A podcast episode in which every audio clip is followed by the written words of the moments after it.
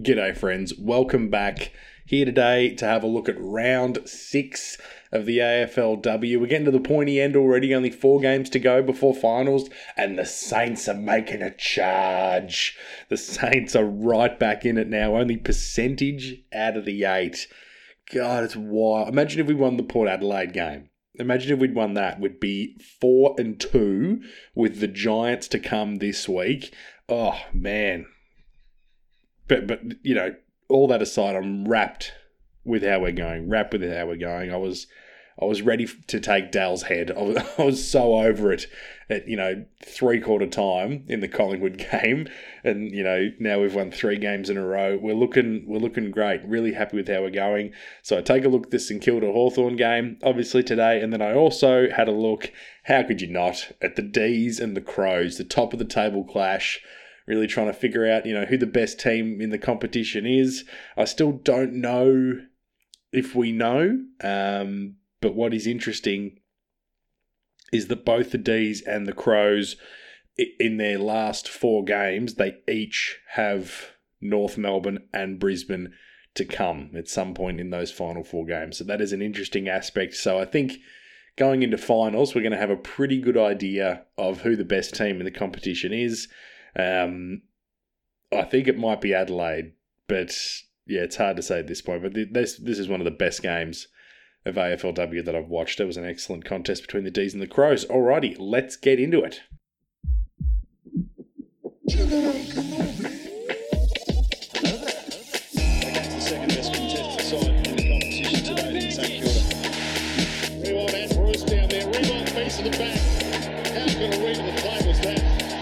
Step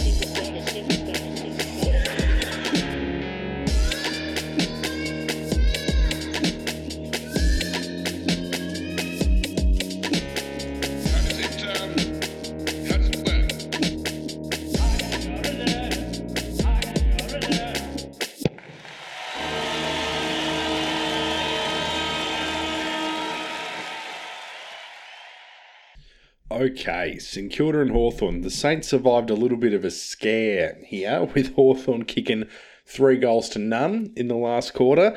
Um, it was reeking of the Port Adelaide game. Like it was look it was very much looking like it had the potential to turn into the same game. Like we were four goals or so in front of Port Adelaide a few weeks ago, and then they ran over the top of us. And Hawthorn came out after three quarter time like a different team they were so aggressive, led by Emily Bates, who is just a monster. Um, but it's good to see that we've learnt as a team. Just when you can control the tempo of the game when it's slipping away from you in the last quarter just you know you take 30 seconds off here 15 seconds off there you, you get a couple of uncontested marks and with you know the shorter nature of the aflw quarters um, you can really make the clock your ally it's a lot easier to do that in the AFLW. So I was really pleased, um, not with how we finished the game, but how we were able to. I mean, sort of with how we finished the game under the circumstances that were presented to us. I think is the way to put that. Um, but I thought I thought for the entire game, our pressure was elite. Twenty odd smothers is an excellent number. The the on the coverage, um, it was Kelly Underwood and Ellie Blackburn, and they're going, oh, there's another smother. Oh, there's another smother. Like they were, because I think Hawthorn had a bunch as well. Every after half time, every smother got commented on because they were racking up so many. But that is a fantastic example of effort. You can have tackles, and you can have you know your pressure rating, um, and they're all connected when you're talking about pressure rating. But I think a smother is such a good indicator of effort because you're switched on at the moment where you, you probably could just take a take a little break, right? Say you're standing the mark or what you know, or or there's you know a player that's going to kick the ball sort of near you, but they're about to kick it, so it's going to go. You, you know, you could just go like seventy five percent and just like throw an arm out, you know, just excuse me, just for the sake of it. But instead, the Saints girls were like, no, I'm going to dive on every single kicked ball. I'm not going to give them any easy disposals at all. And I thought, you know, that was the reason we won the game. It was the reason we won the game. Um, we also had 81 tackles, which is above average for us. Hawthorn had like 93 or something, so they still had more. Um, but I think 81 tackles is a great number, and you could you could see the pressure, especially early on, um, from from Smith. My God, she she's turned herself into a pressure machine. She's taken this time that she's spent out injured to get fucking shredded. She's only 19. I don't even think she's 20 yet. And she's fucking fucking arms are ridiculous. That's why she tackles the shit out of everyone and is also really hard to tackle herself. She's she's only played has she even played 10 games yet? It might have been her 10th game on the weekend, something like that. But she's turning into a superstar right before our eyes. I can't believe the improvement that she's already made, like the noticeable improvement in this season. Like she, she came back and she's been pretty good, um, but it seems like she's getting better and better every week, and she's making her pressure game her one wood, and it, it's noticeable. I thought she was a huge part of, you know, th- this entire team pressure, you know, effort that the girls are going with. I thought it was fantastic. Um, commiserations to Steph Chiocci and ACL. Uh, ACLs just break your heart. Um, they're not fair. They are so cruel. Um, I, I love that she's already come out and said that she'll be back. I think that's fantastic. I think she's 35 years old, something like that. Um, what I think is really good about the AFLW at this stage, at least, is a lot of the girls haven't spent their entire lives playing AFL. Some of them have, some some of the young ones especially, but what some of the girls are able to do because their bodies aren't as banged up is they're able to play well into their 30s, which I think is fantastic. Like, you know, some of these girls who, you know, waited a long time for the AFLW to exist, maybe they didn't get to start playing until they were 28, you know, they're able to get, you know, five or six or seven years of their career in the AFLW because you know they're they're not like you look at the men's competition, you get a lot of players who you know you get some players who can go until they're 33 plus, you know, on rare occasions, but most players are done, you know, by 30, 31. Like you got to be a, a really good player to still be playing good football, sort of beyond the age of 31. Like what percentage of men's players, like 32 and up, are like 100% in their side's um, best team. You know, every, every team might have one player. There'd be plenty who don't. There'd be a few who have more than that, like Geelong are obviously an older team. Even like Collingwood, who are an older team, like they got Pendlebury and Sidebottom and Cox, and I think that's all who they've got who are over, you know, and and Cox, you know, he's had a he's had a good year, but up until this year, you know, to, you know, he's an interesting sort of player. But you get what I'm saying, right? The, the the lack of beatings that their bodies have taken, the AFLW players, you know, in their early twenties, allow them sometimes to play well into their thirties. So hopefully, Steph can come back next year and get a full season under her belt. She's she's you know, she's been a great addition to the club. She's clearly loved by all the girls in the team. So, yeah, I wish her a, a speedy recovery because she was playing some pretty good footy as well. But, you know, she's out and provides an opportunity for someone else. I'd say now probably Rosie Dillon stays in the side um, and Xenos just comes back in. I thought Dillon did pretty well. She might need, you know, she hasn't this first her first game for the year, so she might need another game or two to really get back into the swing of it. Um, but yeah, I'd say Xenos just comes back from suspension. That'd be the only change going into next week. Um, Exxon as well, I thought was fantastic on the weekend. She's turning herself into a really dangerous forward. Um, two goals. I thought her pressure as well was outstanding. Was really, really impressed with her game. Um, Maddie Boyd is, you know, she hasn't spent, I don't think, any of her career playing down back, and she's been asked to play down back now at St Kilda as a key defender. She's improving every single week. You can see it. She took, I think, six intercepts on the weekend, which is excellent. Um, she's looking more confident. So I wasn't sold on her in the first few weeks, but she you can see her improvement week on week. so yeah, I'm really happy with how she's going. The fact that you can see improvement in so many of the girls as the weeks are going on, I think is a testament to probably Dal as a coach. I think I probably judged him harshly, maybe because now now that we're more than halfway through the season and you can sort of see what he's going for and what he's got the girls working on. Um, I think it's easier to see now that he might be a pretty good coach. I think um, Nicola Stevens is another one I want to mention. Haven't been, you know, she hasn't had a massive year. I wouldn't say. I don't think she's hit this. I don't think she's kicked a goal so far this year, and you know her impact has been down. But I thought in this game again, she didn't kick a goal, but I thought you know it, they're going into this game as you know we're going to put heaps of pressure on Hawthorn. They're a high tackling side. You know th- that's sort of their thing. So we're going to go back at them with as much pressure as we can. And I thought Nicola Stevens did a great job with that. Number of tackles inside 50, her pressure just in general inside 50 for us was huge and it led to a few scores and it helped sort of keep the ball in our forward half. So I thought she did a really good job as well. And yeah, the thing that I was most pleased with is what I led with to start off with our ability to control the tempo of the game late when we could. You know, Hawthorn got a couple of quick goals early in that last quarter and we looked a little bit rattled. Um, but then we were just able to settle a little bit. You just take a little bit of time off here and there. You get the ball out of, out of bounds when you can and you force stoppage. And I thought we did that quite well.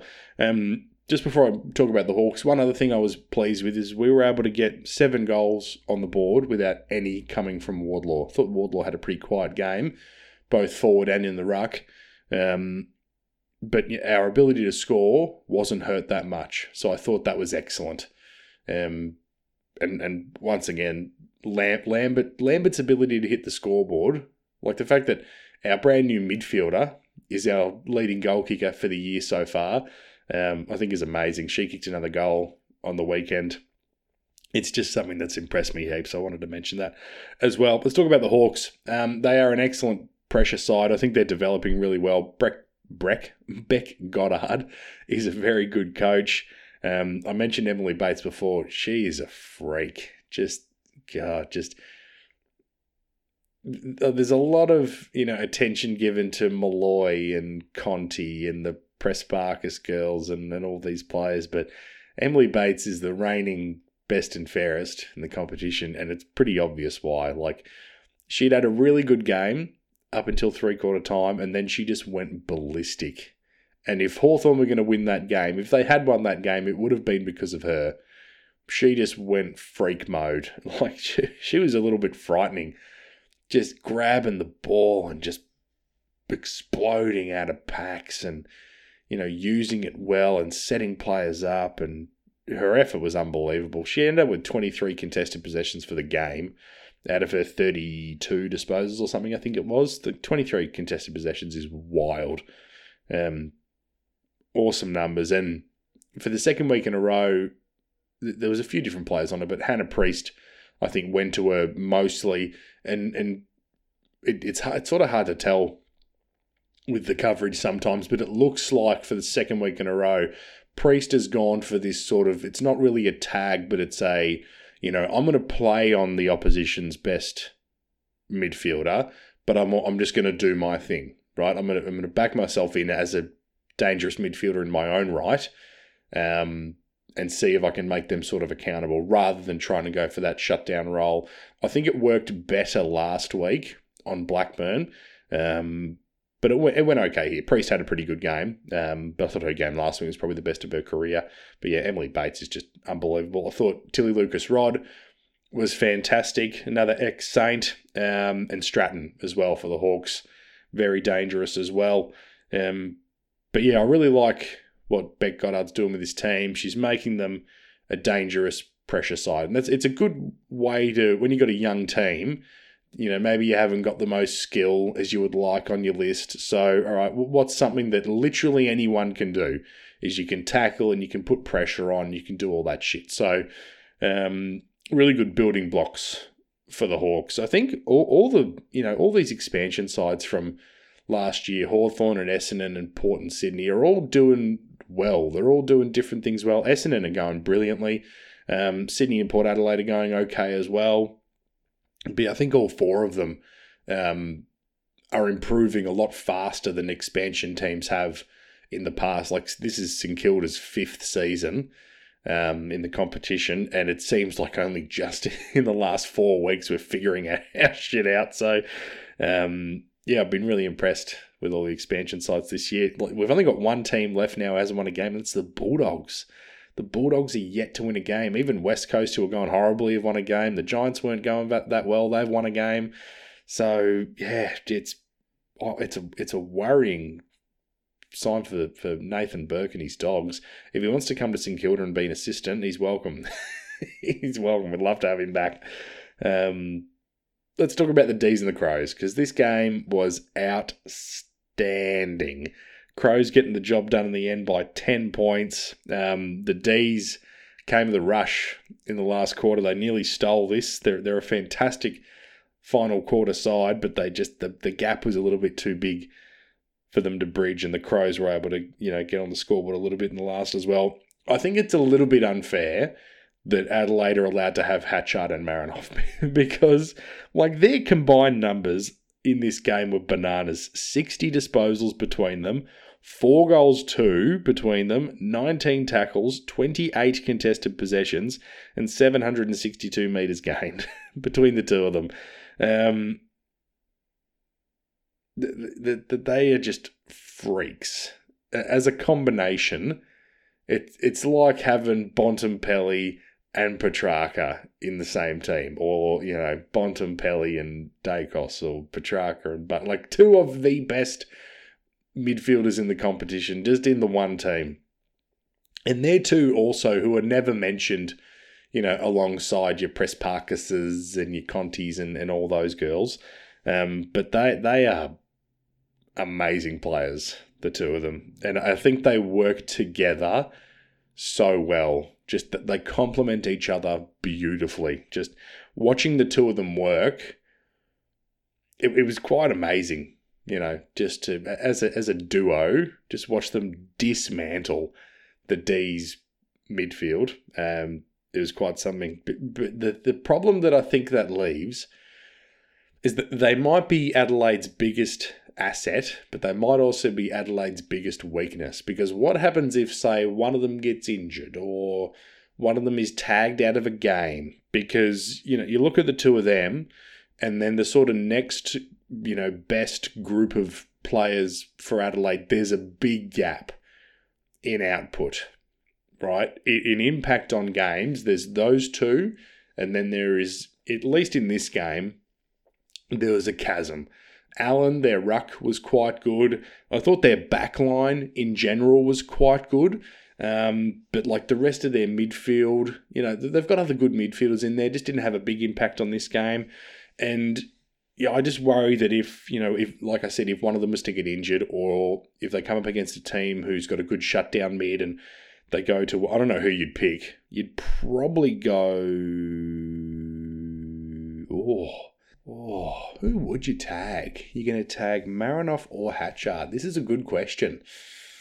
Oh, I'd probably go Marinoff. Probably. I feel like she's a little bit more instrumental in sort of setting up their ball movement, like getting it from inside to out. But like they're, they're like Hatchard is just as dangerous. Like it's six or one. like I think I would go Marinoff.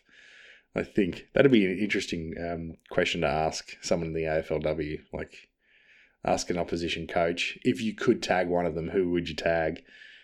It's an interesting question. That's like if you can tag Oliver or Petrarca, who are you going to tag? That one's a little bit easier. Probably tag Oliver. They're slightly different players. I think Hatchard and Marinoff are similar enough. That's a pretty hard question to answer. Um, Adelaide. So they're on top of the ladder at the moment. Brisbane and North Melbourne to come in their next four games. They've got to play Brisbane away, so that's going to be interesting, but it's a different Brisbane side. Remember, remember no Wardlaw, no Bodey, no Bates. Um, so that'll be an interesting game as well. Remember, you know, Brisbane is still top four despite losing those players, so they're having quite a good year. Um, and North Melbourne also having a really good year. So I think we've got a really solid top four at the moment. The other team in there is Melbourne. Couldn't get the job done in this game, but you know they have their weapons. Um, I thought Eden Zanker played a fucking ridiculous game. she was unbelievable. She, her first quarter was fucked, right? So she kicks two goals. She's jumping at everything. She's chasing after her follow up work for a key position player is bananas. She had this one play on the wing where she sort of got it or was part of a group of players who got the ball back on the halfback flank and then she worked it up the wing. She, her run and carry was crazy. She was running. She gave the ball off. She got it back. She fucking stiff armed somebody. She was out of control. I was like, Jesus Christ. Never seen her play like that. She's a good player, but man, gosh, I've never seen her play a game like that. That was really, really impressive. And then she did it again in the last quarter. So she went missing for an hour. That's okay. then she went in the last quarter. She kicked another three goals to end up with five for the game and was just doing the same shit again. She was fucking everywhere. She was getting up and down the ground. She was jumping at everything. Something that really impressed me about the way that she plays as a key forward is her timing for jumping at the ball. It's something that you like. There's a, there's a handful of players in the AFLW who are really good at it, but not many. And yeah, I thought she something that she did really well in this game was just her timing, and it, it sort of stood out because of how good it was. Yeah, I thought she had an unbelievable game, Eden Zanker. She kicked five of their seven goals. so that is something that's a little bit of a worry for the D's. So she kicked five, and then um, McNamara, the wing, kicked their other two. Um, so, you know, of, of their seven goals, five of them were kicked by their one of their key forwards, and the other two were kicked by a midfielder. So, you know, a lot of their forward line was really, you know, limited in their impact. The Mackin sisters struggled. Kate Hore, it looked like she was playing mostly midfield, maybe 50 50, but she wasn't able to hit the scoreboard. Harris wasn't able to hit the scoreboard. Um, she, she seemed to have more impact when she was in as the second ruck. Um, so that's something that the D's could work on. Adelaide have got a very good backline. They've got an excellent system. They have a pretty young backline actually, but they the way they set up and operate is really really good. So they made it difficult for the D's. Like how would the D's have gone in this game if Zanker didn't have this you know freaky game? They, they might have actually got walloped. So that's a little bit of a worry for them. Um, Tyla Hanks, I thought, also played a fantastic game, especially in that last quarter. Her and Zanker together in that last term just went ballistic. There, there was a centre clearance that Hanks got where it would have been um, Lauren Pearce just tapped it just into into sort of space, I guess, and Hanks just went through the center of the ground. I don't know if she came off the back of the pack or she started at centre half back. I couldn't you couldn't quite see. I assume she came from the back of the pack, but she just went and she just grabbed it like perfect timing. It was a set play, obviously, but it just looked fantastic. And then she kicked it inside fifty, and it it, it ended up in a goal. I'm pretty sure. So I thought Hanks was really impressive as well, one of their better players. Melbourne also have North Melbourne and Brisbane to come. So it's going to be fascinating to see, you know, all these top teams playing each other over the next few weeks. I'm sure at least one of those games I'll probably have a look at. Um, I'd love to see. Oh, I'd probably like to see North and Melbourne might have a look at that game. Depends. Depends. I I, I nearly looked at um the was it Richmond and Gold Coast from this weekend. The one pointer that looked really exciting. Um, but I wanted to have a look at how the teams at the pointy end are going. And D's and Crows are going really well, both of them. Um, but I was really impressed by the Crows. You know, both of them got their worries. You know, the Crows are they too reliant on those and the two superstars in the middle, the D's? You know, is their forward line having enough? Have they got enough spread of contributors? So no one's playing perfectly except for the mighty Saints, the mighty Saints who have been undefeated since uh, since the middle of September. Undefeated. um, that will do for this one, guys. Thanks heaps for listening. Remember to like and subscribe to the podcast, leave a comment, leave a review. Um, oh, there's something else I wanted to say as well. I have figured out, I've solved the mystery that is Kelly Underwood, right? I've figured out because she did the Saints game, so I was listening to her voice for two hours. I was like, God, why, why do people hate her so much? Like, she's not the worst commentator in the world. She's a little bit annoying and she fucks things up sometimes, but she's, you know, she's not awful. But I realized why people don't like her. And people are going to figure out that they don't like this person either. She's the same as BT. Her and BT as commentators are the same person. Getting players' names wrong, getting teams' names wrong, fucking faux pas city, just like making mistakes left, right, and center, while also sort of having the the sort of horse race caller voice, like being able to add just this slight aura of excitement to their call while also not really saying a whole lot. you know what I mean? Like nothing inherently wrong with the way they're going about it, but just something that's a little bit grating. You know what I mean? Um, I, I think I think BT's well, well, well, well past his prime. It hasn't been a great caller for a little while. I, I find him really annoying to listen to sometimes, honestly. Um, but everyone fucking hates Kelly Underwood, um, which I think is a little bit unfair to her. Like I think she's fine. I think she, you know, called this game pretty well. Um, a, a, caller who I would love to see do more games and maybe break into the men's competition next next year is Jess Webster she did the Crows D's game, and I thought she she her calling was fantastic. Um, one of one of the better female callers that I've heard. I thought she did a fantastic job. So I'd like to see her get a bit of a you know promotion. You know what I mean? And and one other thing before I finish up, um, Ruby Slasher and it's Sarah Sarah Hosking. I get I get her and her sister mixed up. Her and Sarah Hosking have started a podcast called Tag. The more AFLW content, the better. This is this will help grow the popularity of the women's competition. Um, I listened to the first episode the other day. I thought it was great. Um, I'd love to see them get into more like actual AFLW stuff. Like it was only a 20, 25 minute podcast and they talked a bit about pop culture and things, which is great. You know, I love that stuff. But I'd, be happy for them to do like 20 minutes of pop culture and then another 20 minutes of AFLW stuff, like talking results and form and, and all that stuff. I think that'd be really great.